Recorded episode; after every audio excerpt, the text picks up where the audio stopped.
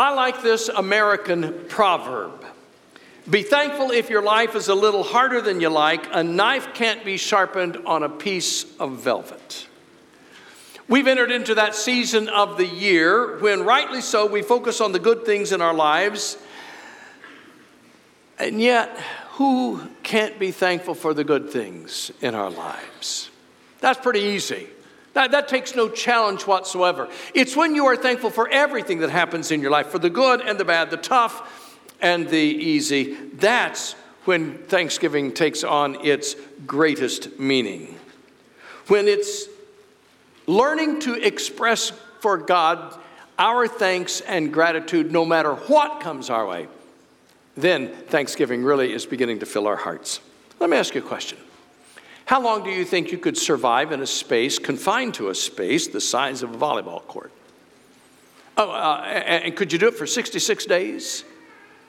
Uh, and, and, what if you were exposed to the elements between September and November during that 66 days? Oh, oh, yeah. What if you had to share that volleyball court space with 102 other people? That you were a part of a crowd of 102. Could you do that for 66 days exposed to the elements? And you say, No, I, I don't think I would enjoy that. Well, I don't think I would either. But I'm sure glad that the pilgrims on the Mayflower stayed the course. As you can imagine, it was a disease ridden journey. There was one death, on the journey. There was one birth on the journey, and so there were 102 that landed on the coast in Massachusetts during a frightfully cold November. During that first winter, only 53 survived. There were some 50 graves that dotted the hillside. And out of the 53 that survived, there were only four women that survived. Now, if it had been me, I would have loaded back up on the Mayflower come spring and set sail for England, sailing as fast as I could. But those who died did not die in vain. Those who remained did so in such a way that they set a course, they set a tone a remarkable faith that helped bring this nation into being. And after the first harvest in this new land, yes, they prayed, but they also partied. They had much to celebrate. It was a land that was abundant, and best of all, they had found spiritual liberty. You see, that very first Thanksgiving was a three day celebration of their first harvest in the early autumn of 1621. And while they reflected on their difficulties for sure, they spent more, reti- more time rejoicing rejoicing in their blessings. The pilgrims had no idea that they were setting a precedent for generations to come. They were simply marking their first year in the new world with deep gratitude to God. Life wasn't a piece of velvet then, life isn't a piece of velvet now. So, as you prepare to celebrate this grand American holiday, remember to do so in the spirit of that first Thanksgiving. In everything, give thanks to God. The American pilgrims were not the only ones to mark such monumental occasions. There is a great story in 1 Samuel when the Israelites marked a moment in time for which they were deeply thankful as well. Here's the setting it is some 1100 years before the birth of Christ, and for the previous 20 years, the Israelites had fallen away from their worship of God. They had neglected serving God and honoring Him, and they had instead embraced the idolatry of the neighboring nations around them. The Israelite nation was in serious decline. Samuel, the young man Samuel, had at this point in time reached the age of 33 and realized the time was right for a new beginning. So he began to preach and to call the nation to repentance and change. The Israelites gathered at a place called Mizpah, and Samuel preached. Boy, would I have loved to have heard his sermon. Because when you can preach and change the hearts of an entire nation, that is a powerful word. And Samuel was giving to the people what God had entrusted to him, his word, and it was a time of great renewal. The people threw away their idolatry and they returned to the Lord. Superman had Lex Luthor, Indiana Jones had the Nazis, Luke Skywalker had Darth Vader, and the Israelites had the Philistines. a constant thorn in their side. So when the Israelites gathered at Mizpah and began to throw away their idols, the idols that they had borrowed from the Philistines, why, that was tantamount to a declaration of war. And so the Philistines gathered their troops together just outside of Mizpah. And Samuel promised to intercede for the people as the battle raged on. And this is where we pick up the story in 1 Samuel chapter 7. While Samuel was sacrificing the burnt offering, the Philistines drew near to engage Israel in battle. But that day, that day, the Lord thundered with loud thunder against the Philistines and threw them into such a panic that they were routed before the Israelites. The men of Israel rushed out of Mizpah and pursued the Philistines, slaughtering them along the way to a point below Beth Kar. Then Samuel took a stone and set it up between Mizpah and Shin, and he named it Ebenezer, saying, Thus far has the Lord helped us. So the Philistines were subdued and did not invade Israelite territory again. Throughout Samuel's lifetime, the hand of the Lord was against the Philistines. Wow. In 1621, the pilgrims expressed their thankfulness in a celebration and feast. In 1100 BC, the Hebrew people expressed their thankfulness with a stone marker that would serve for generations to come, that marked the spot and the time when God intervened and rescued his people and gave them the victory over their enemy. Now, when we hear the word Ebenezer, what's the first thing that comes to your mind? Scrooge, yeah. I don't think I've ever heard the word Ebenezer in a context other than Charles Dickens' classic A Christmas Carol. That's how we hear it all the time. But long before that is this awesome story. This monument, this Ebenezer, the word Ebenezer means stone of help, was erected and quite meaningful to God's people. What I didn't tell you because of their lack of following God, because of their faithlessness in the previous 20 years before this moment in time, the, the, the, as the Philistines gathered to go into battle, the, the hearts of the Israelites melted within them, and they were absolutely terrified. They didn't know if God would come to their rescue. And so Samuel promised to pray as they fought. This Ebenezer stone this, this monument that was erected out in the middle of the desert between Mizpah and Shin. This monument said, God can be trusted.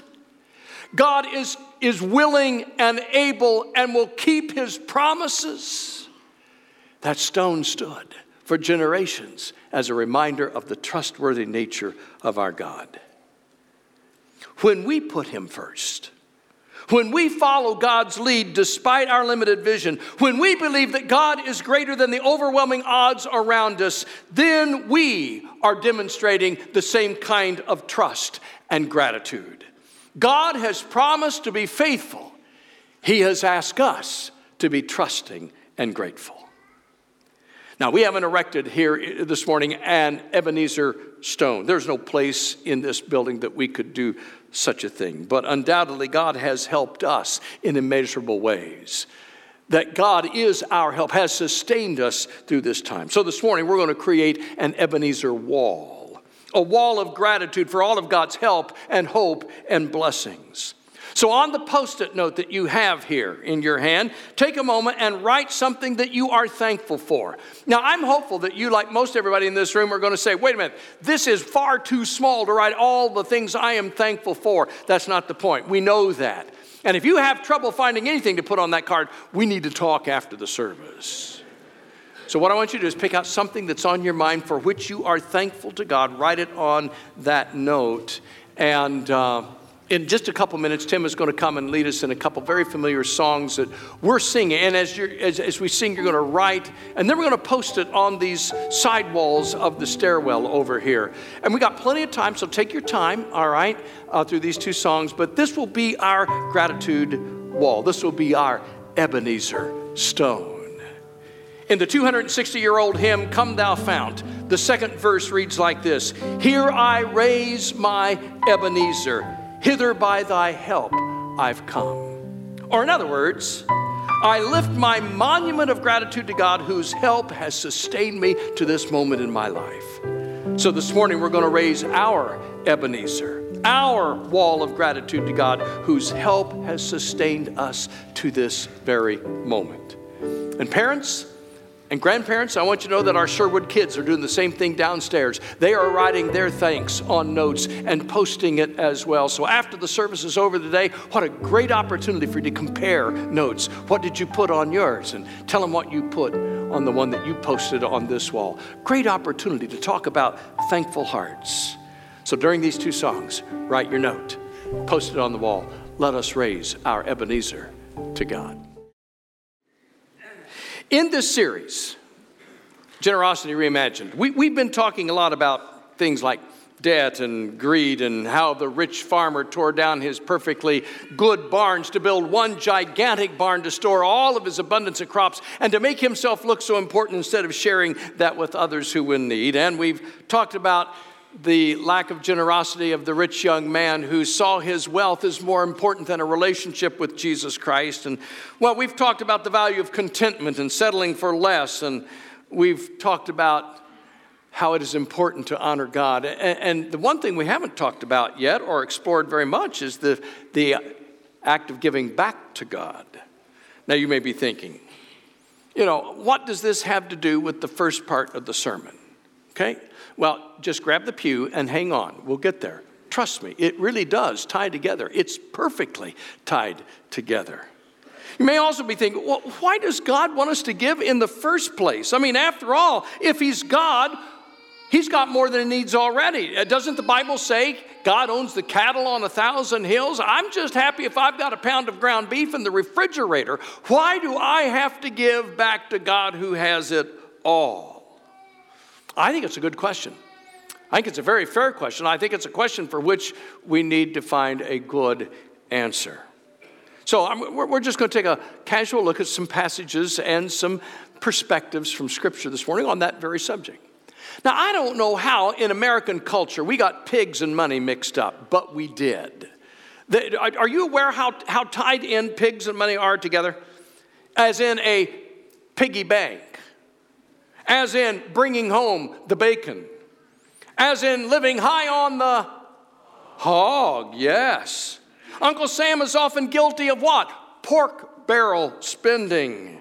And even though you can't make a silk purse out of a sow's ear, money and pigs seem to go together.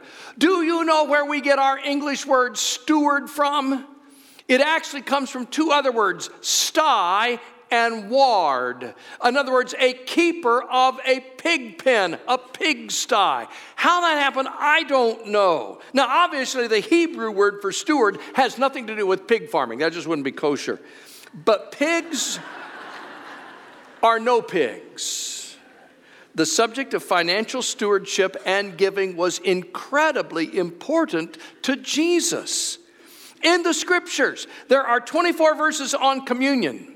77 verses on baptism, 246 verses mention faith.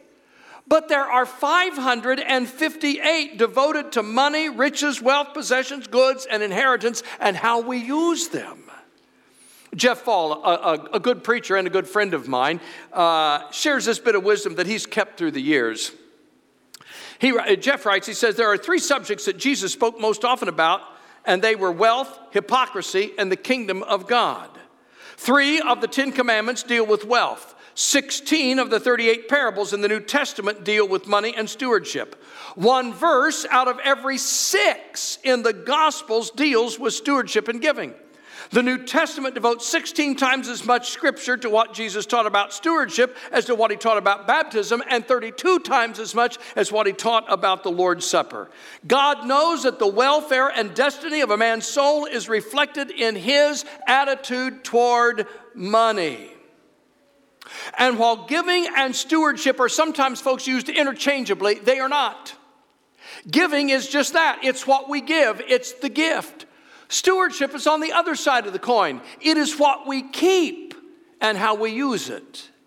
And God is concerned about both. So, again, why does God ask us to give? Here's the tie. Here's what I think is the simplest and best answer possible it is a matter of thankfulness and trust. The very two things we talked about in the first part of the sermon this spirit of thanksgiving and trusting God even when you cannot see where He's leading. If we are truly grateful for everything that God has done for us, is it a burden to be thankful and to express that thanks? And if we truly live as if God owns everything, and that's one of our values here, live as if God owns everything, then my gift back to Him shouldn't even feel like a gift. If it's God's to begin with, I'm just returning to Him what is rightfully His. If you loan me a book to read, a tool to use on a project, or a game to enjoy with my family, and I read the book, I use the tool, and we play the game, should I feel any kind of reluctance or resentment to give you back your book or your tool or your game? Should I do so begrudgingly? Well, of course not. It's your book, it's your tool, it's your game. I have no right to hang on to what is yours.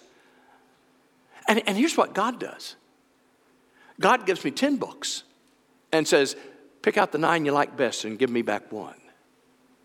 God gives me 10 wrenches. Pick out the nine you think you'll use best and, and give me back one. Wow. What a deal. If God owns everything, if God has entrusted to me what He owns, if God has blessed my life with the things that I have, then, then shouldn't it be a joy to honor Him by giving back. Okay, now a tithe is 10%. And I know, uh, hear me, hear me say this clearly. I know that a tithe is an Old Testament principle. That's taught in the Old Testament. It's not necessarily taught in the New Testament, but what is taught in the New Testament is generosity above and beyond. So I, have got this impression that I don't, th- I don't think that God expects less of us on this side of the cross who can look back and see at the awesome, incredible price that God paid for our souls at the cross and say, well, you, you, you don't, you know, I, I, really don't expect as much out of you as what I expected out of my Old Testament people. I, I don't get that. And you say, well, but I've, I've never really given much back to God. And you're asking me to give 10%? Oh, I wouldn't start there. I mean, that's a, that's a pretty good mm, step of faith to start giving 10%. Start little and work your way there. Can, can I tell you this? Can I tell you this? I learned the principle of tithing when I had a paper route as a kid. And the only reason I share that with you is because I want you to know I've never seen God fail to keep his promise. I've never seen it. In all these years throughout my life, I've never seen God fail to keep his promise. You know, what promise are you talking about? This one that comes from Matthew chapter 6 in the midst of the Sermon on the Mount. And this is what Jesus has to say beginning in verse 25. That is why I tell you not to worry about everyday life, whether you have enough food and drink or enough clothes to wear. Isn't life more than food and your body more than clothing? Why, look at the birds. They don't plant or harvest or store food in barns, for your heavenly Father feeds them. And aren't you far more valuable to Him than they are? Can all your worries add a single moment to your life? By the way, worries will detract moments from your life, but they won't add moments to your life. And why worry about your clothing? Look at the lilies of the field and how they grow. They don't work or make their clothing, yet Solomon in all of his glory was not dressed as beautifully as they are.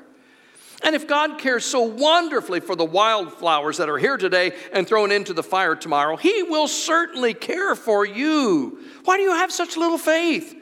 So don't worry about these things saying, What will we eat? or What will we drink? or What will we wear?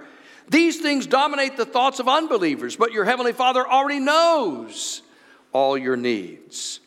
Seek the kingdom of God above all else and live righteously. And here's the promise and He will give you everything you need.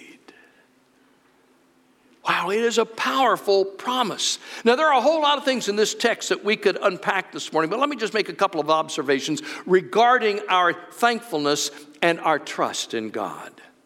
Trusting God, I believe, begins with setting our priorities right.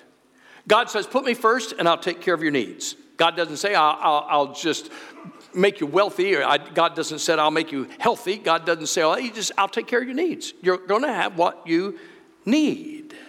Now, that's difficult for us to process. Maybe it isn't for you, it is for me. And, and, and here's why I can't see God, I can't hear God, and I don't have any idea how God when God and where God is going to meet my needs. And so, from a pure human standpoint of view, that's, that doesn't compute very well. But, folks, think of it like this if you could see God, if you could hear God, if you knew where, when, and how God was going to provide for all your needs, it wouldn't require trust. It, it, there's no trust in it. There's really no thanksgiving in it. You see, I believe the purest form of giving grows out of our attitude of thankfulness and trust in the promise of God. That even though you can't see how He's going to do it, you believe that He's going to do it. How does our giving reflect our gratitude? You see, when I resist giving to God, or when I give but I do so grudgingly, it's not a money matter, it's a trust matter, and it's a gratitude matter. You see, I, when I, when I re, refuse to give, I'm basically saying that God isn't trustworthy to keep his promise. I'm basically saying I can't rely on him. I can't depend on him. Why, the bank of heaven isn't nearly as secure as the bank in which I have my, lo- my, my local bank in which I have my checking account. I find it incredibly ironic that we are often reluctant to give our money that is imprinted with the words, In God we trust. And most of us, if Uncle Sam said we're going to take that motto off of our, off our currency and off our coinage, most of us would just be incensed that he would do such a thing as that, and yet we don't give as if we believe the motto is true. Seek him first, and the rest will fall into place. It's about the one who owns it all.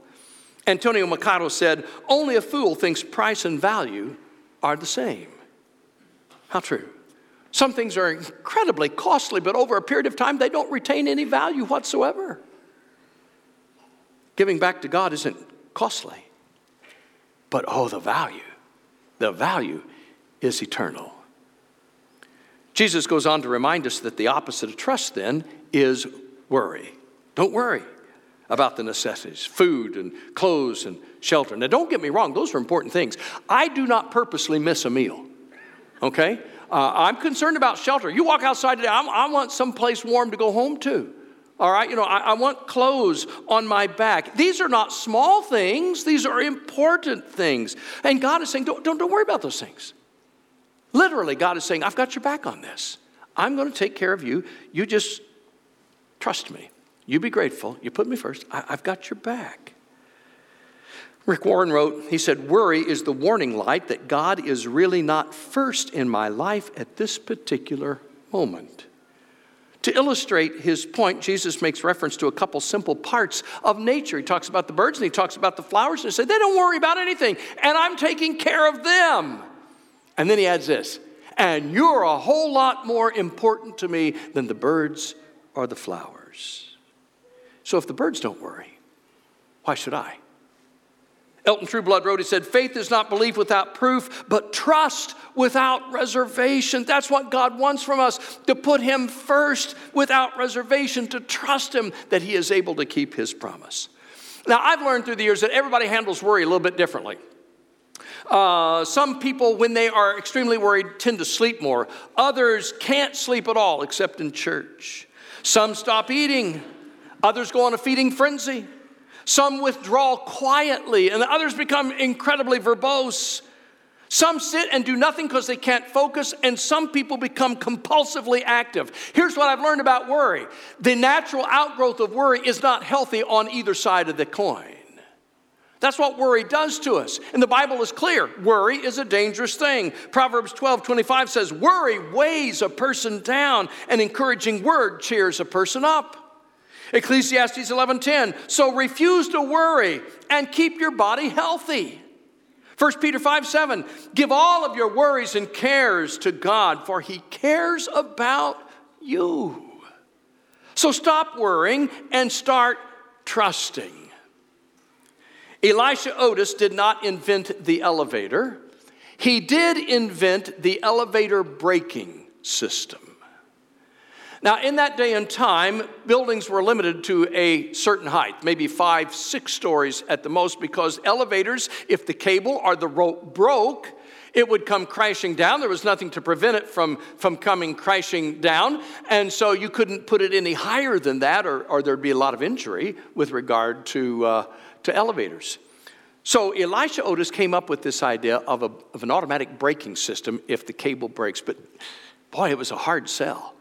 It wasn't until 1854 at the Crystal Palace exhibition, which was kind of the forerunner of, of the World's Fair, which we don't have those today, but that was, that was a big time. And there was a huge crowd, this was in, in New York, and there was a huge crowd gathered around his display. He had built up an, an elevator so that it was visible, and he got on the elevator up above where everybody could see, and he had his assistant cut the rope and the elevator started cascading down the track, and within a moment, the braking system uh, activated and stopped the elevator. That moment, when he put his life on the line, trusting that his invention would actually stop the elevator, was the day he started sell- selling elevators to the American people. Today, New York City alone has about 70,000 elevators, and it is estimated that the equivalent of the world's population travels on an Otis elevator, escalator, or moving walkway every three days. It was his implicit trust that turned the corner. So, what's the solution spiritually? Again, listen to the words of Jesus. But seek his kingdom and his righteousness first, and all these things will be given to you as well. It's a matter of gratitude and trust. The word kingdom appears over 150 times in Scripture the kingdom of God, the kingdom of heaven. And a king, kingdom, this one without borders, of course, denotes a couple things. It denotes a king who cares and provides for his subjects, and it denotes subjects whose full allegiance belongs to the king. It's a pretty good word, really, to describe our relationship with God. God cares and provides. We owe him our faithfulness, our allegiance, and our gratitude. Our chief aim in life is to be faithful to follow the King. So, what are you doing today? What are you doing today that genuinely expresses your gratitude for the King? How are you living in such a way that your life expresses implicit trust in the promise of the King? Do you believe? Do you really believe that when you seek Him first, He's got your back? That's the real question. When the girls were growing up, we enjoyed some vacations that included a trip to a theme park. And I think we can say uh, in our family that the Disney theme parks were always our favorites. Um, I remember the first time that we took the girls to the Magic Kingdom. Elsie and I made the plans, set the calendar, reserved the motel room, paid for the tickets, bought the clothes that they were going to take, packed the clothes that they were going to take. We paid for the food they ate. All they had to do was enjoy the Magic Kingdom. We asked them only one thing, and that is girls, stick close to us when we're in the Magic Kingdom and everything will be fine. If we ever get separated from you, our joy will suddenly turn to panic and fear and worse. Now, someday, folks, we are not headed to the magic kingdom, we are headed to the majestic kingdom. And God has everything taken care of. He's made the plans, He's set the calendar, He's provided our needs on the journey there, and He's even paid our entrance fee with the blood of His own Son at the cross of Calvary. It's what a father does for his children, you see. It's what parents do for their kids, you see. And if we parents will be so kind to our kids, imagine how much greater our Heavenly Father will be to us, His children. God just asks one thing of us He says, Stick close to me. Stick close to me. Because if we ever lose sight of God the Father, our joy will be turned to fear and worry, anxiety, and worse. Seek Him first and in the most unexpected ways, at the most unusual times, with the most surprising results, God will not only respond to our needs, He will pour out even greater blessings than you can possibly imagine. Life isn't velvet, but God is God, and His promises are true. We're going to trust Him and be grateful. We're getting ready to see, receive our morning offering this morning, and I'm just so, simply going to ask you to do two things with me as we give today. First one is this make sure that what you're giving is an expression of your gratitude, do it gratefully. And the second thing is give in trust, knowing that God will take care of all of our needs. Thank you for watching this message from Sherwood Oaks Christian Church. Did you know that you can view any message from the past six years at socc.org/messages? You can also view complete worship services from the past month at socc.tv.